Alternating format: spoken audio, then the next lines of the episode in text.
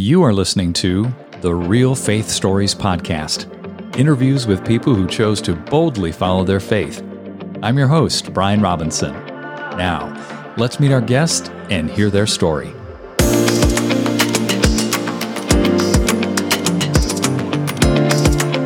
Joshua Brown, welcome to Real Faith Stories. I think we're going to have a lot of fun on this episode. Yeah, thank you, brother. I'm already amazed at the conversation we've had prior to this podcast episode about your life. And I'm really looking forward to you sharing your backstory and how God delivered you and moved you through a ministry season and then into becoming what you are lovingly known as the pressure washing pastor. So, Joshua, please share some of your backstory and let's talk about how you moved over the years into this position that you're in now. Yeah, thank you, Brian. I'm honored that you would invite me into this conversation. When you talk about who is Joshua Brown, it really does start off with my mom in Kalamazoo, Michigan. At the age of two, she was adopted from Kalamazoo into Madison, Tennessee, which is a, a small little area inside of Nashville. Nashville has some really nice areas and then it has some areas that aren't so nice. Madison is known a little bit as the ghetto. Some people do have a great story when they get adopted. And then my mom would be the other side of that. By the age of 13, and this is important to really dial into, her adopted dad would go to jail for the things he was doing to her inside the home. Mm. And that her mom was addicted to pain medication and alcohol. So I want you to think about a 13 year old that has been adopted from her family to a home that was supposed to love her and nurture her to end up abusing her. By the time she's 15 years of age, she ends up getting pregnant from a dude who is 21. And when my father found out that my mom was pregnant, he said, I'll pay for his abortion, but I won't be in his life.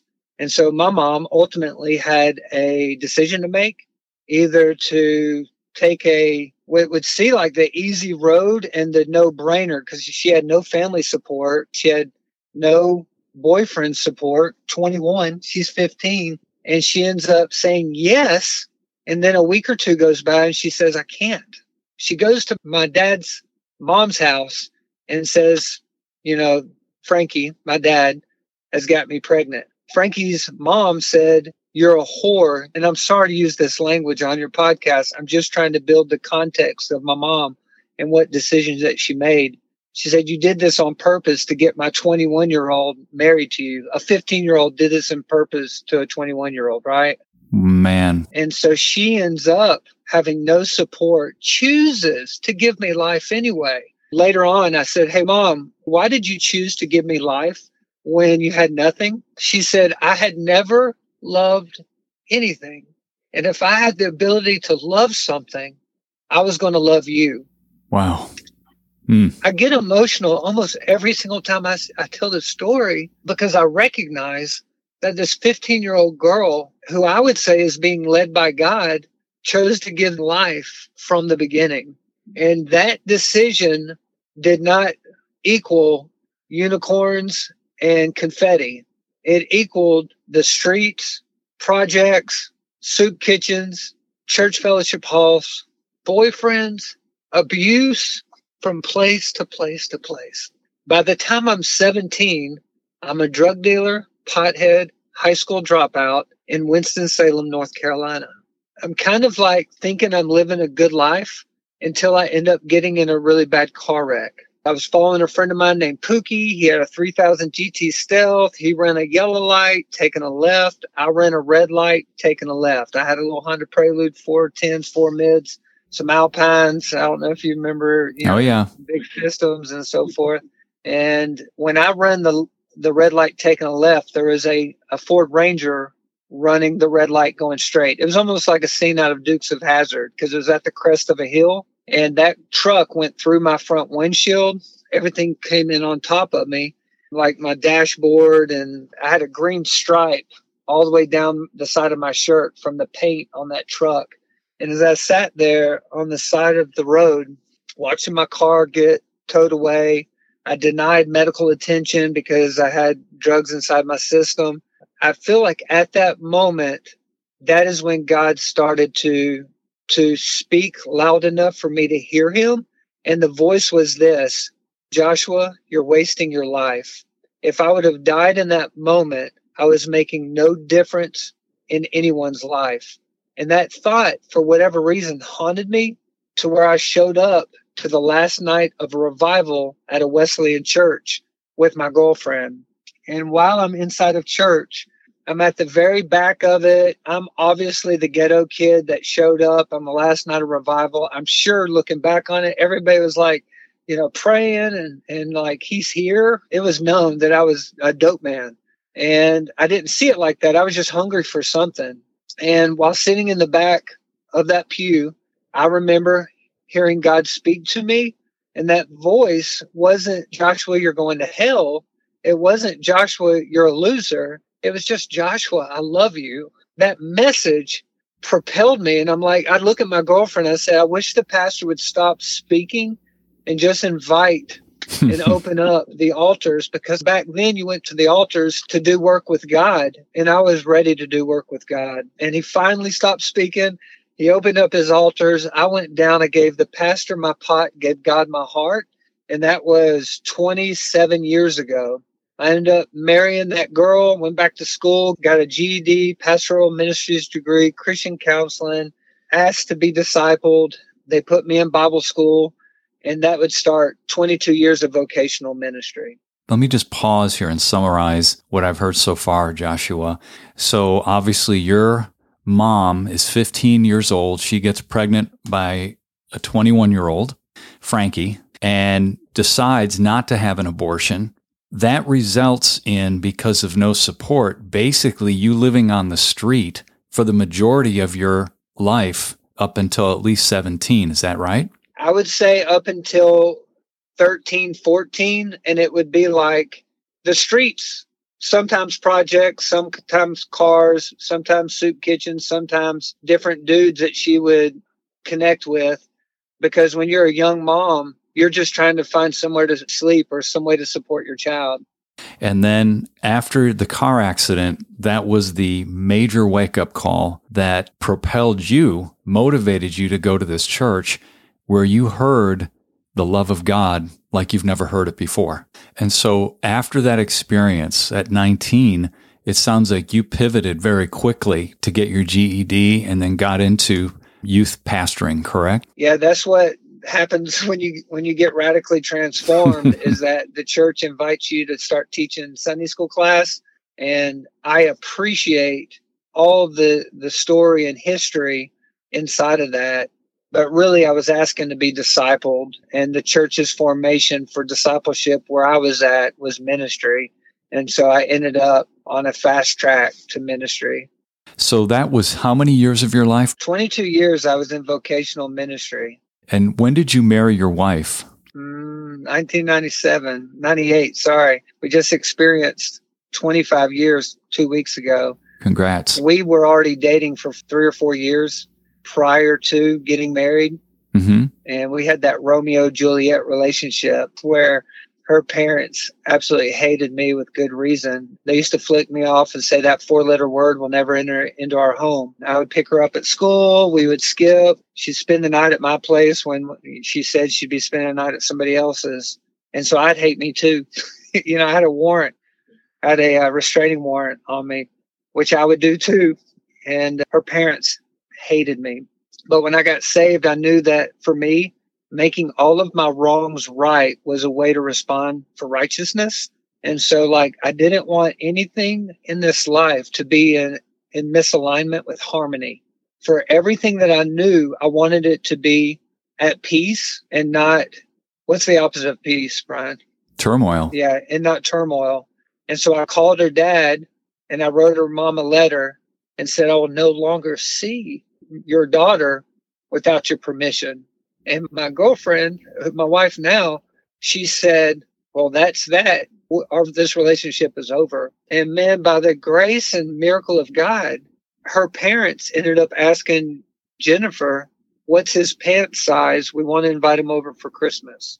and it is amazing because like scripture says, acknowledge the Lord in all your ways and he'll make your paths straight. Mm-hmm. I didn't take that as like a parable. I took it as a, a principle to live by. And so I did not want to do anything that I didn't think that God wouldn't want me to do. And well, if I want to have a wife, I don't want her parents to hate me. And so I basically asked for permission. And that was a way of me surrendering that relationship back to God for Him to choose whether or not we continue to pursue each other or I go a different direction. And my hands were completely off. I was like, whatever God wants, He gets. That is so instructive for like anything in life, isn't it? Yes. Lord, I'm giving this to you. I open my palms up to you. If you want this to happen, you're going to allow it to happen instead of you driving it, right? Yes, sir. What an amazing transition with her parents. Then you got married. How long after the pants were given to you at Christmas? I would say probably less than a year or so. My wife was 18. I was actually 20, almost 21. And so just a short amount of time, we ended up getting married. I'd say about a less than a year, probably. Mm-hmm. And then, of course, ministry for a couple decades. Was your wife involved in that with you as well? Yeah, if you're in ministry, you feel like you're in it together. So that also came with a lot of emotional baggage and experiences where some were good, some were not so good. I worked at seven different churches in four different states over the course of that 22 years, met a lot of great people, but it's also very hard on a family to go through a lot of transitions like that.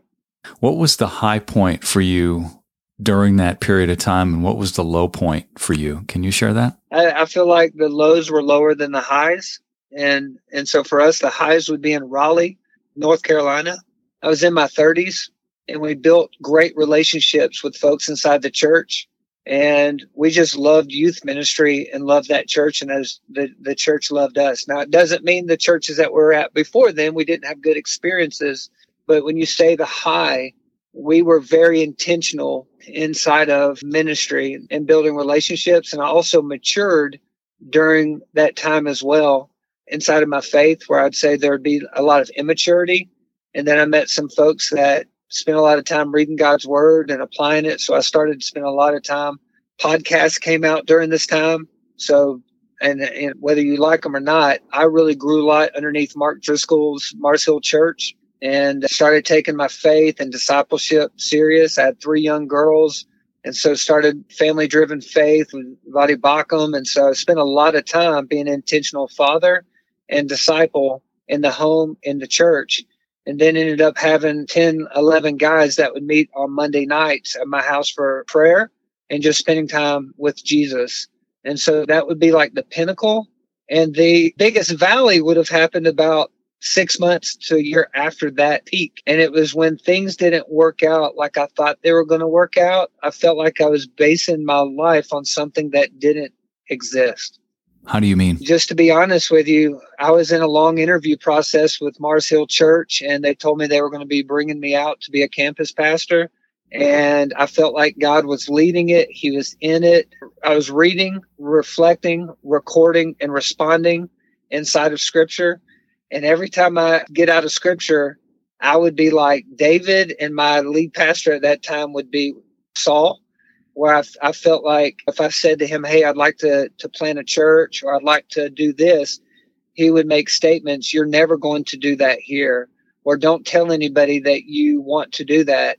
And I didn't understand why a pastor wouldn't want to either plant churches or make disciples. Hmm. During that time, the denomination I was a part of, some of the professors were teaching the people in the Old Testament weren't real people and I'm like, how do you allow professors to teach at your university that's creating seminary students that the people in the Old Testament aren't real people? And so I started villainizing the denomination and really my pastor that I've served with for a long time. And then I started idolizing Driscoll and others, Piper and Chandler and Keller. And, and so I was villainizing my denomination while idolizing another's the Acts 29 network. Mm-hmm. And then when they didn't hire me and stopped talking to me and I had no idea what happened, I felt like God left me. I felt like I was abandoned. And so a dude that really believed by faith that this thing was going to happen and it didn't happen, I associated the lack of things that took place as a reflection that maybe I'm wrong. Maybe God doesn't exist because he didn't make this thing happen that I thought he was doing. And I thought I was innocent in the moment. And I felt like his presence and his spirit was gone. What a crisis. Yeah. To unpack it, I was having anxiety attacks, which I thought something was wrong with my heart. I wanted to commit suicide during this time. Looking back at it, I'm like, what in the world was I thinking? But I literally did not want to live because I felt like everything that I was living for was pulled out from underneath me and I did not know where to stand. How did you get back to your faith? I think it was a year and a half to two years of just some days putting one foot in front of the other, but not knowing. I had a friend that did come to me and shared with me, you can't give up. And I know that sounds like like duh advice, but when you feel like you have nothing to give and someone just says, Hey, you can't. And then I kind of create a purpose statement to finish this life, a godly man, husband, and father. I went through something called uh, a life plan by Michael Hyatt years ago. And I created a mission statement that said, I'm going to finish this life a godly man, a godly husband, and a godly father those were things I could control and I couldn't control where I worked at. I couldn't control what went up, what went down. Like I just knew that these are the things that when life is said and done, it's not going to be a result of my hands and the people that are around my casket. I hope they will say there lies a godly man, a godly husband, and a godly father. So my purpose statement is to that end. And the faith part came as time came, but it definitely reshaped who I am today versus who I was yesterday. Because who I was yesterday, 10, 15, 20 years ago, I could understand everything because I thought I knew everything. But today I realize I don't know everything. I don't understand everything, but I just want to love God and to be loved by God. And so it's less about understanding and more about knowing today. What a way to get there. But it's a precious place to be, isn't it? Heartache and trouble means things didn't work out the way that we thought they would work out or should work out. But take heart. We are not of this world. So, like putting our faith back into what we don't understand and inside of just a person versus a plan is a lot safer place to be. Mm, yeah. Well, then at the end of this 22 years, you got involved in business. Let's talk about that transition, Joshua. Yeah, I appreciate you asking. After 22 years of ministry, it was really about year 16, 17, I started getting frustrated being in ministry.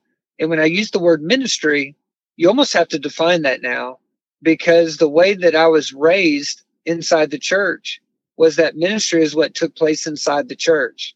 So the answer to go make disciples was invite them to our programs and events so you can end up teaching them God's word. Well, when you think of discipleship or pastoring or shepherding, it's really a reflection of a life on a life where you invite people to follow you as you follow Christ. And if discipleship is best life on a life, I was only getting an hour and a half to two hours a week with students. And so I felt like I was being controlled to grow a local ecclesia versus going and making disciples where I ended up trying to figure out what can I do to provide for my family if I'm not working inside the church because I'm no longer satisfied working inside the church. I'm kind of dissatisfied because I'm running just programs and events. I love the people, but I'm burnt out on programs and events. I wanted to do something more. I was a 19 year old drug dealer pothead that said yes to the gospel. I'm not wanting to run a show. I'm wanting to run ministry, but I didn't know what that looked like. And so I ended up Googling top five businesses to open for $5,000 or less. And photography was on there. I wasn't loving cats at the time. and so taking the pictures of people's cats didn't seem that attractive to me. Although, have you tried to get a wedding photographer lately? Thankfully, no, but that's in the future. yeah. But there was another one that was pressure washing. And I had a friend that opened up a business. He pressure washed. I went, worked with him for a half a day. And in half a day, he made more legal money than I had ever seen. He made $800 in four hours. And my mind just was blown. And I was like, I think I can do this. This is not rocket science. And so I asked him if I could make a trailer and if he would help me. And he was so gracious to do that. And I went back to Nashville, Tennessee while in ministry. And for the next three and a half, four years, I would run a pressure washing business while working my full time student ministry job. And year one, we did 225,000, 443,000 year two, 700 and change in year three, and almost a million dollars in year four. And then by year four, I felt like it was safe to leave ministry inside the church. And when I left ministry, I had an identity crisis because I didn't know who I was outside the position of a pastor inside of a church.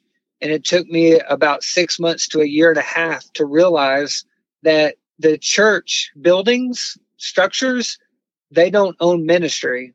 That's God's business. Ministry is something that takes place wherever God is and wherever we are, God is. And so according to 1 Corinthians 5:18, those who have been reconciled to God through Jesus have also been invited into this ministry of reconciliation that God is making a plea to man through us to be reconciled to himself through the blood of Christ, right? Yeah. But I didn't know that I was still a pastor outside of the pulpit. And I went to a secular event. It was called the BBB, stands for Bourbon, BS, and uh, Business. And I was there for the business. I wasn't there for the other two. But while there, the secular folks said, You're the pressure washing pastor. yeah. So they labeled it. I love it. They saw in me something I didn't see in myself because I thought I was no longer a pastor because I no longer had a pulpit or a church. Our calling is not connected to a vocation, it's connected to an identity. But I did not know that. It's not until I started moving towards this thought that last year I said, God, we've done over a million dollars. What do you want me to do next? He said, Do for others what I've done for you. And so I'm like, okay, how does that work? Well, let's open up the Chick fil A of pressure washing. Let's invite other kingdom minded believers, maybe former pastors, maybe vocational pastors that have different gifts and abilities, but people who love Jesus that want to make disciples, invite them into this brand of Brown's pressure washing and then help them do what I've done for you there. And so now we've launched this thing called ministry in the marketplace because ministry is not limited to the four walls of a church. Ministry is something that can take place in all avenues of life, even inside of business, which many people don't allow God into their business now that I've been in it for seven years. This transition to inviting other people into your orbit and teaching them how to do this, how's that been going? So we just started this year and we're building it out. I feel like God has opened up the doors and sent people that have this similar ethos. And so if we can find folks that are gospel centered, faith driven, servant leaders, that's our perfect characteristic. And so, like, as I speak right now, we have a guy here from Houston, Texas, that's getting trained to go back and open up Brown's pressure washing in Houston, which Houston is a massive city. We could have multiple locations in Houston. We've opened up Birmingham, we've opened up Chattanooga, and then we've got two or three more that are in the pipeline. And we haven't really been pushing what it looks like. It's really happening through sharing on podcast and people getting word of mouth. But it's something that we're excited about. And the real excitement is it can bring income but more importantly than income, it can make impact. And the goal for my life is to make impact with as much life as God gives me left and invite other people that want to make impact while making income onto this journey. So, thus far, what's been the biggest learning that you've had? I think if you're asking me, like, the biggest thing in life is that you teach what you know, but you reproduce who you are. So, you better be careful on who you're becoming. And so, like, the biggest overarching life leadership conversation I would give is like, man, you're nothing if you don't spend time in the vine, if you don't spend time with Jesus. Like at the end of the day, who controls our thoughts control what we talk about. And what we talk about produces fruit. And man if there's one lesson or overarching general conversation there's nothing greater than we can do to spend time with jesus. Like that gives birth and validity to every single thing else that we do. What is it if man gains the whole world but loses his soul? What if you end up growing an empire but your family doesn't even know who you are? Like that stuff matters. People want to know what you know but man, who you are impacts them greater than what you know. I'm a cross country track coach at a local school here, like a, as an assistant, and who you are ends up impacting who they become. And so making sure that you're spending time with God is the biggest win that we can have. How can people find out more about you, Joshua? So right now it's pressurewashingpastor.com. You can, of course, check out brownspressurewashing.com if you're wanting to see what a pressure washing business looks like. We have a YouTube channel called Brown's Pressure Washing where we're giving away tips and tricks. Man, in my mind, I'd love to be the largest network of pressure washing pastors in the country where we have people that are active in ministry inside of the marketplace. So pressurewashingpastor.com is how you can schedule a meeting with me and find out a little bit of information on what we're doing is the best place to get in touch with me. Perfect. As we finish here, would love to have you pray for our listeners, please. Well, let's pray. God, as we wait, as we listen, we want to make sure that we're tuning into you and not into ourselves. And so, God, right now, I ask that you identify areas of our lives that are not underneath your lordship and your authority. And so, Father, right now, bring about in everybody's mind that's listening anything that's not underneath the lordship and control of you, God. God, convict us of that. Help us to repent from it and to surrender that thing that has become an idol to us over to you for your lordship and your control, God. If there are relationships for dudes or, or, or ladies are inside of that need to be broken, ask right now that you give the strength and the vision and the wisdom to break off any relationship that's not underneath your lordship. Uh, Father, if there's money that's going out to things that are, are fruitless, help us to identify those things and surrender them unto you, O oh God. Father, if there's any influences that are inside of our life, whether it's people, whether it's programs, whether it's identity issues, God, I ask that you identify that as well and help us to just put it underneath your control and God, uh, ultimately, we open up every part of our lives. We open up our hands right now to signify that you can have this life back. And we give it to you as an offering, God. We desire to be living sacrifices that are holy and acceptable to you. So may it be evident in the way that we carry on the rest of today. And Father, I ask that your spirit would just speak in a mighty way. Anytime that we're involved in something that doesn't honor you or glorify you because what's not underneath your lordship is ultimately something that has the power to destroy what you desire to do. And we want to see your kingdom lifted high and we want to see you exalted because our hearts and our minds are most satisfied in you when we spend time with you. So we ask that you would do it in a mighty way. And it's in Christ's name I pray. Amen. Amen. Thank you so much, Joshua. And thanks for sharing your story. I really appreciate it. Thank you, Brian. Hey everyone, thanks for listening. Please make sure you subscribe to the show and share this with someone you believe would be encouraged and motivated by these stories. Until next time, I'm Brian Robinson reminding you that the greatest decision you could ever make is to ask Jesus Christ to become the Lord of your life. If you haven't done that, read Romans chapter 10, verses 9 through 11. Thanks again for listening.